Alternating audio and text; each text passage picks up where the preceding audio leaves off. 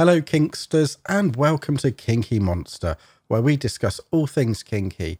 This is the first show in my brand new channel where we'll discuss all aspects of kink and fetishes. And who knows, in later episodes, maybe we can even get people on here to talk about their kink and experiences. Anyway, I'm Simon, a dom and a daddy, and today's topic is all about an intro to kink and to help you find your way in this lifestyle. Hopefully, I can impart some knowledge and some wisdom onto you all because, hey, let's face it, we've all got to start somewhere, haven't we? So, without further ado, if you're new to kink or not, grab a drink and get comfy for a spanking good time. So, you think you're kinky? That's great. You know, why not dabble in it a bit? Why not try it out? Why not look into it? Because at the end of the day, kink is good for the mind as well as the body. So, what is kink? Well, you've probably heard the term vanilla thrown around. Vanilla just means kind of like bog standard, basic, run of the mill, something that everybody does, you know. So, like vanilla sex is non kinky sex. What exactly is kink? Well, you know, some people define it as a set of pleasurable activities that people choose to do together that in other contexts are not pleasurable or could be considered unusual, involving or given to unusual sexual behavior or non sexual behavior. Well, yeah, I mean, yeah, fine. It's somewhat correct. But to me, kink is more than just definitions and words and, you know, intellectual explanations. It's something that can be hard to define, yet quite easy to grasp once you start the journey. Now, some people aren't kinky, and that's fine, but I'm guessing that you're curious about kink, or you are kinky to some degree, otherwise, you wouldn't be here listening to me. What is kink? Well, kink is very individual. You know, it means different things to people, whether that be mentally or physically. Yes, certain acts of kink you know, are the same, but how you perceive them, how you experience them are, are very individual and different. Ultimately, kink is what you make it. It's individual to you, and nobody can tell you otherwise. You know, nobody has the right to tell you how you enjoy kink and how you do kink. As long as you're doing it in a safe and consensual environment, great.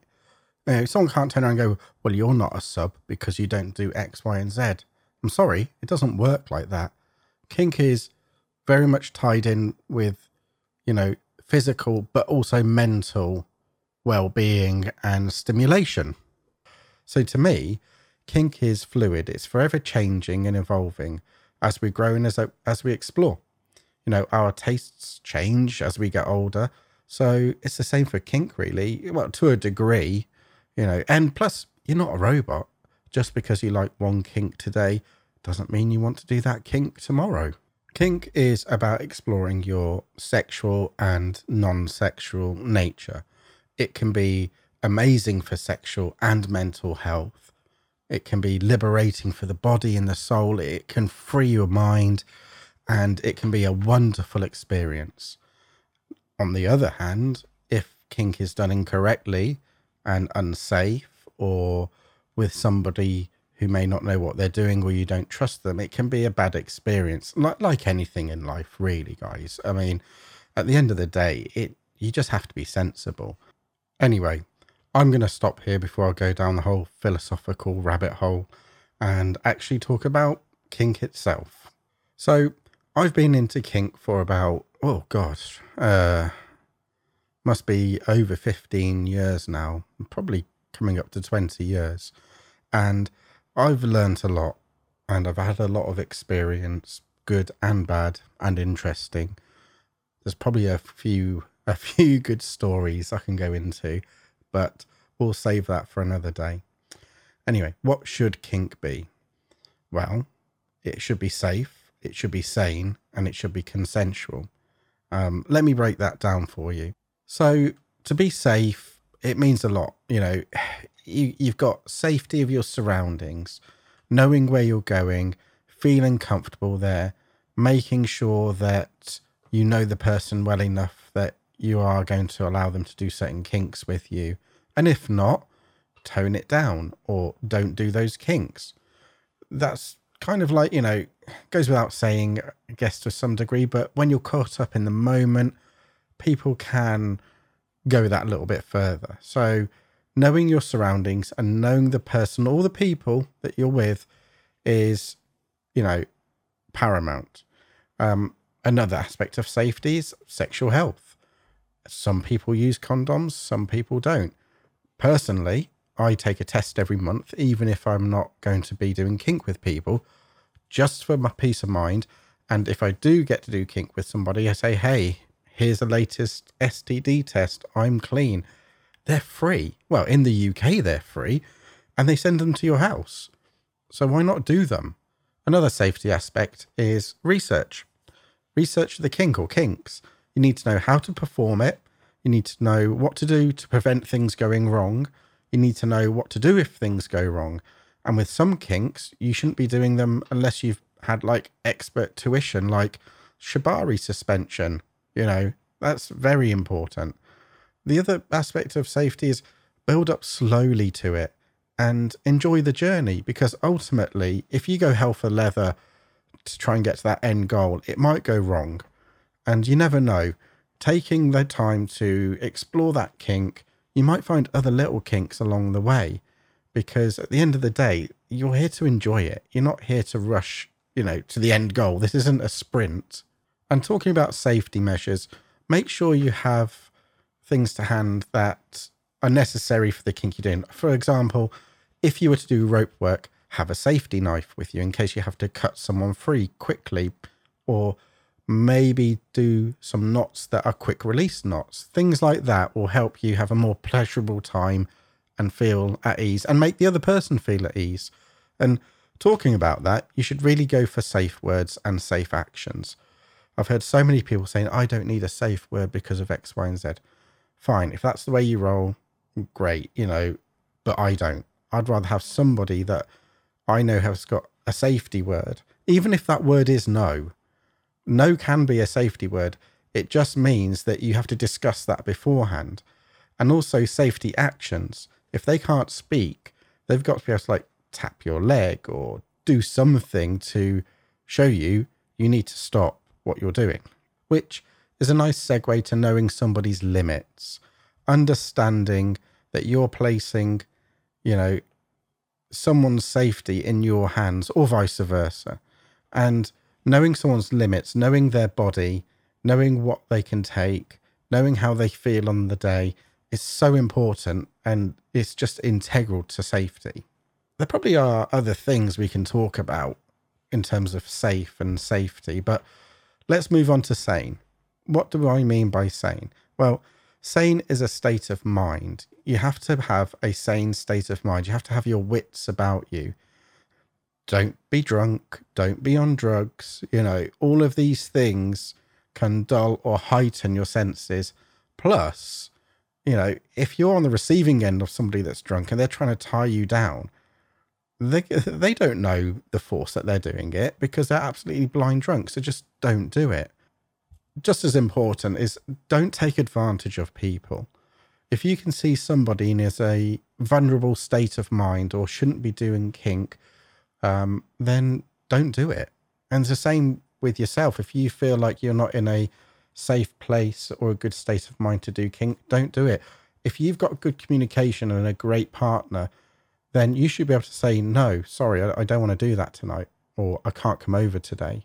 It is so important to do kink in the right frame of mind for the right reasons. Don't use kink to cover up trauma.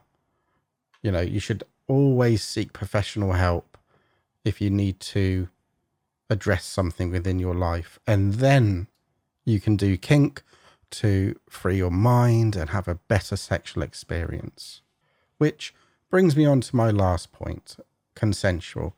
All parties have agreed to partake in the kink.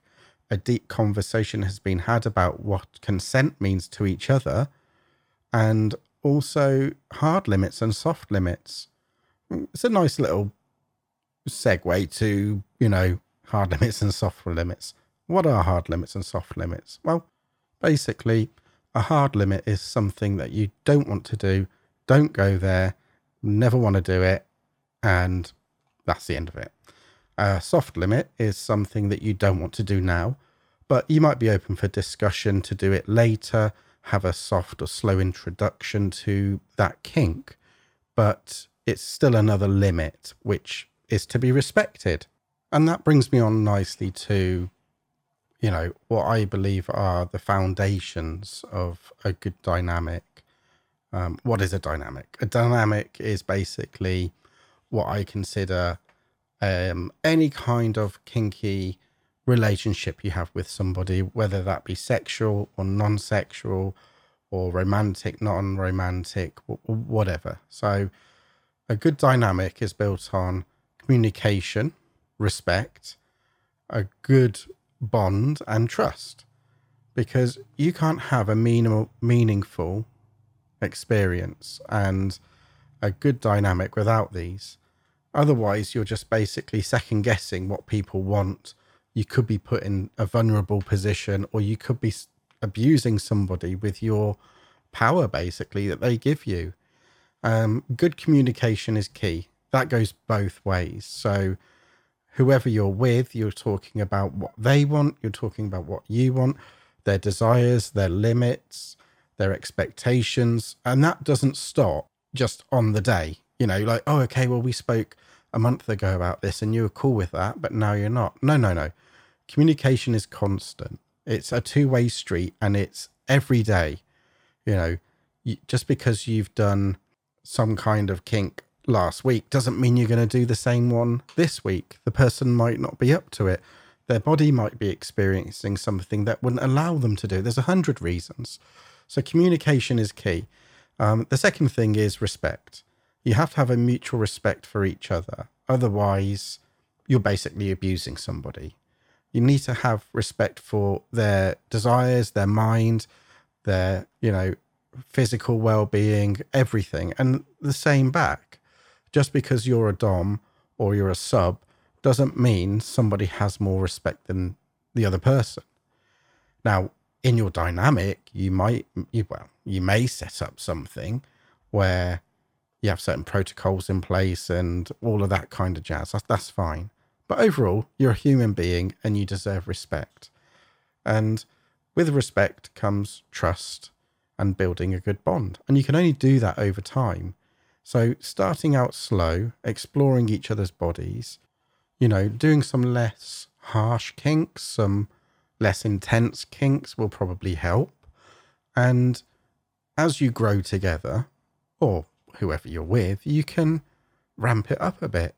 You know what your body can take, you know what you can basically do with the other person's body, so on and so forth. Now, you can't do this in every situation, I know, because, you know, people are different. They look for different things, I know. But to a certain limit, I guess, you should have a grasp of the desires of that person and have conversations around limits uh, and not just a limit in terms of hard and soft limits, but a limit is in what can their body take, what can it not take. And another good set of questions you should ask somebody, and it goes both ways, again, not just for a sub or a dom, but uh, everybody, is any allergies, any medical considerations, any triggers, so things like, are you allergic to PVC? Are you allergic to X, Y, and Z? Can you take latex toys? That that kind of thing. And then with medical considerations, well, that's fairly obvious. You can just ask them straight out because there's no good doing a fancy rope tie on somebody if you're going to hurt their back even more because they've got scoliosis. You know, so all of these things need to be considered, especially when you're the one in charge. Now, again, triggers another big thing. You know mental health in this day and age should not be hidden. It should not be swept under the carpet. It's part and parcel of society and it's just as important as any other illness. So mental health is paramount so asking somebody about their triggers in a respectful way at the right time is good you know can i do this can i do that you know am i allowed to say a certain word or do a certain action or is it going to trigger something so just be mindful of these things when you're getting into kink with somebody new. we've spoken a lot about, you know, respect, communication, trust, triggers, allergies, limits, etc., etc. And that's great. But you can do it in a fun way as well. You know, you can give somebody perhaps a list of kinks for them to tick off. Some people love that. Some people don't. You know, of course, you have to discuss that. I'm very much a list person. I like doing spreadsheets. I put it down as one of my kinks for for a joke, um, but I do love a good spreadsheet. So just play with it, and that brings me on to the basics of you know dominance and submission. I know there's a lot of other roles out there and everything in between, and would be here all week discussing it. And this is what the channel's for, basically. We will discuss it, but I'm I'm kind of talking about the basics now of what is a dom and a sub, what is dominance and submission. I can tell you what it should look like from my point of view um, and my experiences, and I can tell you what it shouldn't look like. Now, a dom should always facilitate their submissives' needs. They should look after them, they should adore them, and they should protect them because ultimately they're placing their life, their livelihood into your hands, their safety. Now, a good Dom will talk to their sub. They will find out what they want, what they don't want, everything that we've spoken about in the last 15 minutes or so. If you've got that good foundation, then you've got a good way forward. Because otherwise, if you're not doing that, if you're just using this to, you know, for self gratification, it's not going to get you anywhere in life. And you're ultimately being an abuser. You're abusing that person, not just their body and mind, but their trust. And that's a big no no. And for the submissive, yeah, they may want to serve their Dom, but ultimately they have a say, they have a voice too. They have a level of control. You should only control what the submissive is granting you to control within an agreed framework. And that changes daily, even by the hour. Just because you've done one thing last week doesn't mean you do it this week. And if you take time to talk to that person and get to know them, you'll know their body, you know how they're going to react to certain things, you know their moods, you know what they may or may not need. And that's the beauty of kink. It can bring you together with people, not only sexually, but mentally as well. And that's the same for any kink you do, any role that you have. You may be a baby girl or baby boy, you may be a daddy, a dom, a sub, a slave whatever. There's hundreds out there, and we can talk about those another time. Now, with submission comes subspace and subdrops. You may have heard these before, you may not. Not everybody experiences them, but it's something to be aware of. Go and look it up on the internet, loads of information on it, but essentially, subspace is kind of like that trance like state, and that can be experienced in all forms of BDSM and kink, typically described as a, a feeling of floating or flying or, you know, maybe kind of like an outer body experience. Um, it can be great, but also if you're in charge, you need to know the signs because it can be dangerous. Because let's say somebody you're spanking normally communicates with you, and then you know the limit when they say, Well, that's enough. But then they go into subspace and they stop communicating and you're spanking them and spanking them and you're doing it harder and harder. And that could be a problem because if they've stopped communicating, you can end up hurting them. And, and you don't want that. So, subspace isn't necessarily bad. It's just something you have to be aware of as a sub and a Dom and communicate with, with each other how it works, how it impacts play, and ultimately safety. On the other hand, a sub drop is something that happens, well, maybe an hour in, two hours in, three hours in, just after play. It could happen anytime, basically. But it's a drop in the body's response to endorphins after a session or during a session. And it's an emotional and or physical low. And to be honest with you, when that happens, you'll probably see the signs straight away. I've had it happen to a few subs before and they stop what they're doing or they start crying or they start shaking and at that point you have to stop what you're doing scoop them up give them a cuddle make sure they're warm talk to them and just comfort them. Whatever they need, you have to give that to them. And this is something you, you can actually discuss before play because, you know, if they've experienced it before, then they'll say, oh, by the way, if we do X, Y, and Z, I might go have a sub drop and I would like you to do this. So this is really important. Oh, it can be a bit scary when it happens and very emotional, but it can also bring you guys together, you know, in a deeper way because now you have that trust there with that person that they will look after you when they need you most.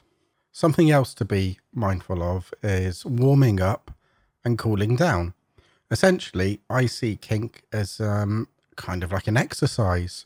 You know, when you go running, you stretch out. I'm not saying stretch out when you do kink. You might look a bit odd doing that, but yeah, certainly do things like warming up. So let's say you're doing a heavy spanking session don't do a Fifty Shades of Grey and just whack the crap out of somebody. That's not the way to go. You know, you warm up slowly. You use your hand first and then go on to implements and then you go harder and harder. So just use that as like a, a little mantra, if you will, for when you are doing other kinks. You know, always warm up to things on every session. It doesn't matter how experienced you are. And the same for cooling down. You know, after you've done I'd say the main kink or whatever it is you're doing, cool down. You know, spank them a bit softer. Maybe rub the area down a bit. Make sure they're okay. Um, and through the whole of the session, if you're in charge, make sure that the person has got access to water. Make sure that they're fully hydrated and they're comfortable. Don't do kink in a freezing cold room. Well, not unless that's the kink, but you get what I mean. You know, look after the person you're with and give them aftercare.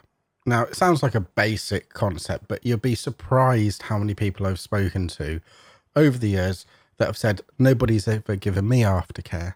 It's crazy, right? You know, you do before care, you do the necessary arrangements, you set things up, you set the scene, you talk to people, you find out about the limits. So you should do aftercare.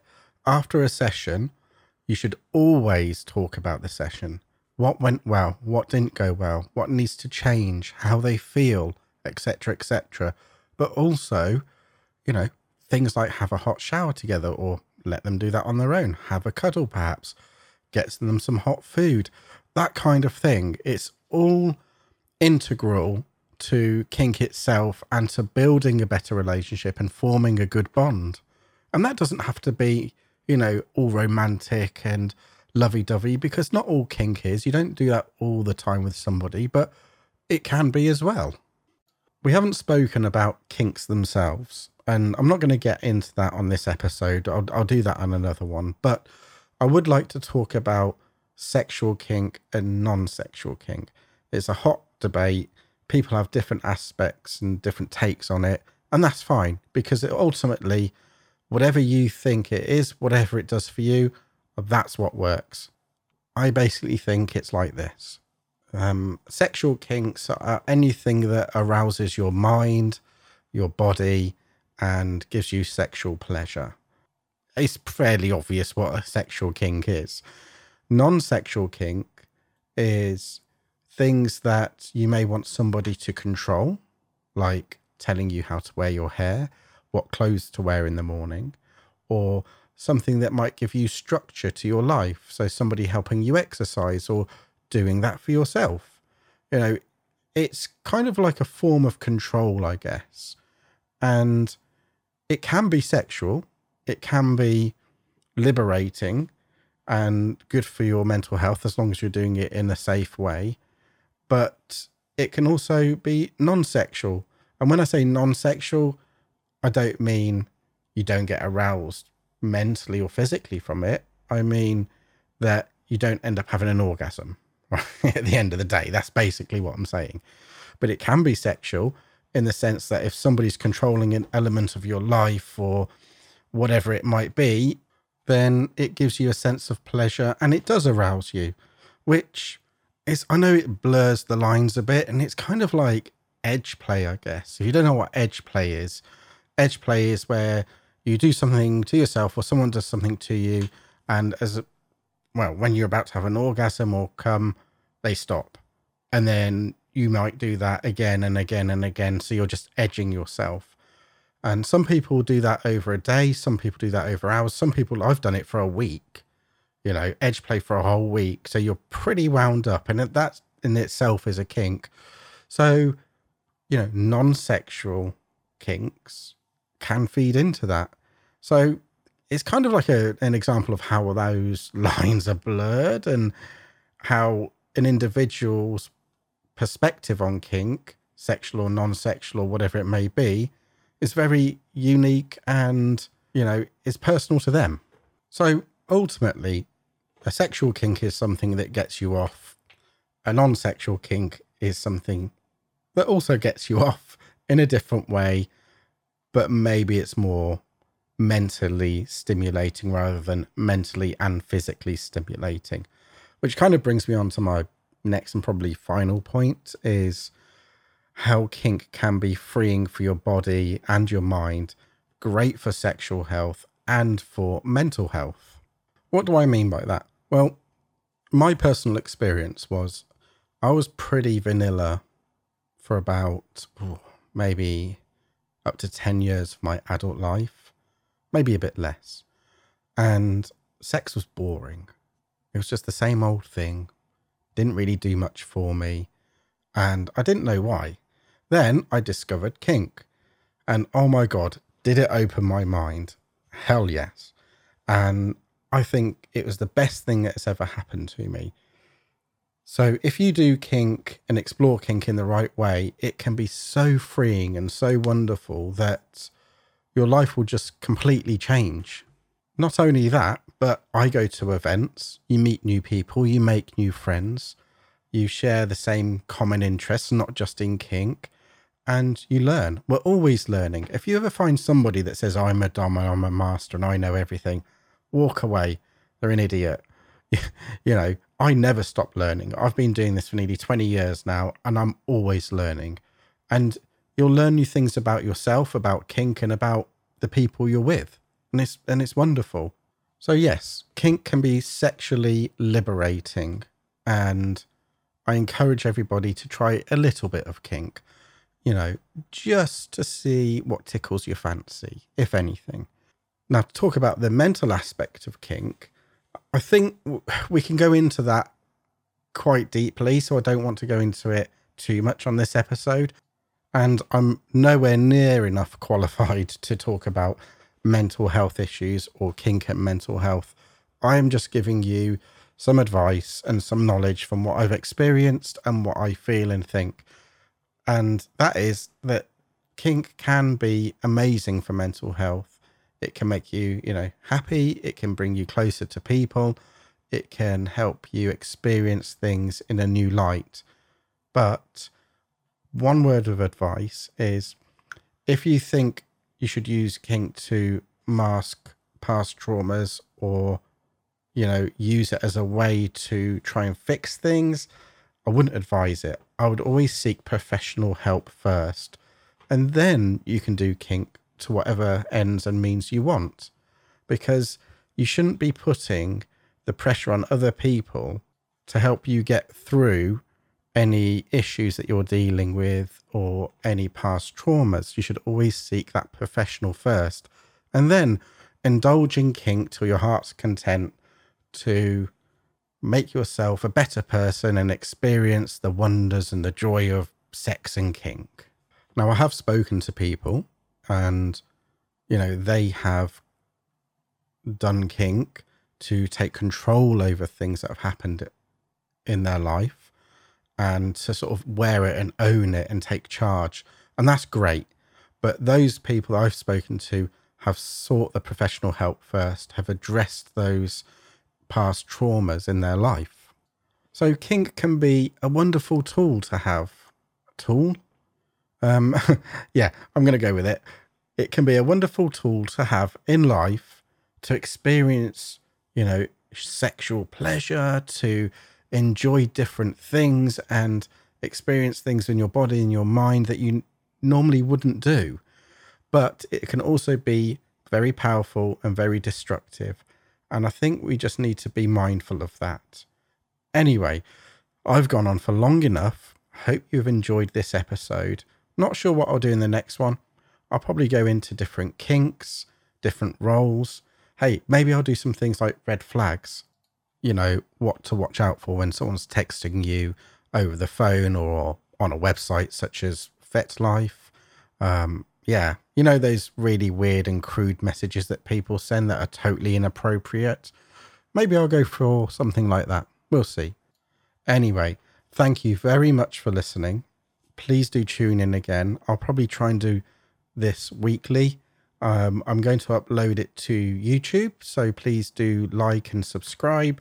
I might look at some other platforms, maybe some sort of podcast platform. I don't know yet. Need to figure all that out. So stay safe, stay curious, and I'll see you lovely people again. Goodbye.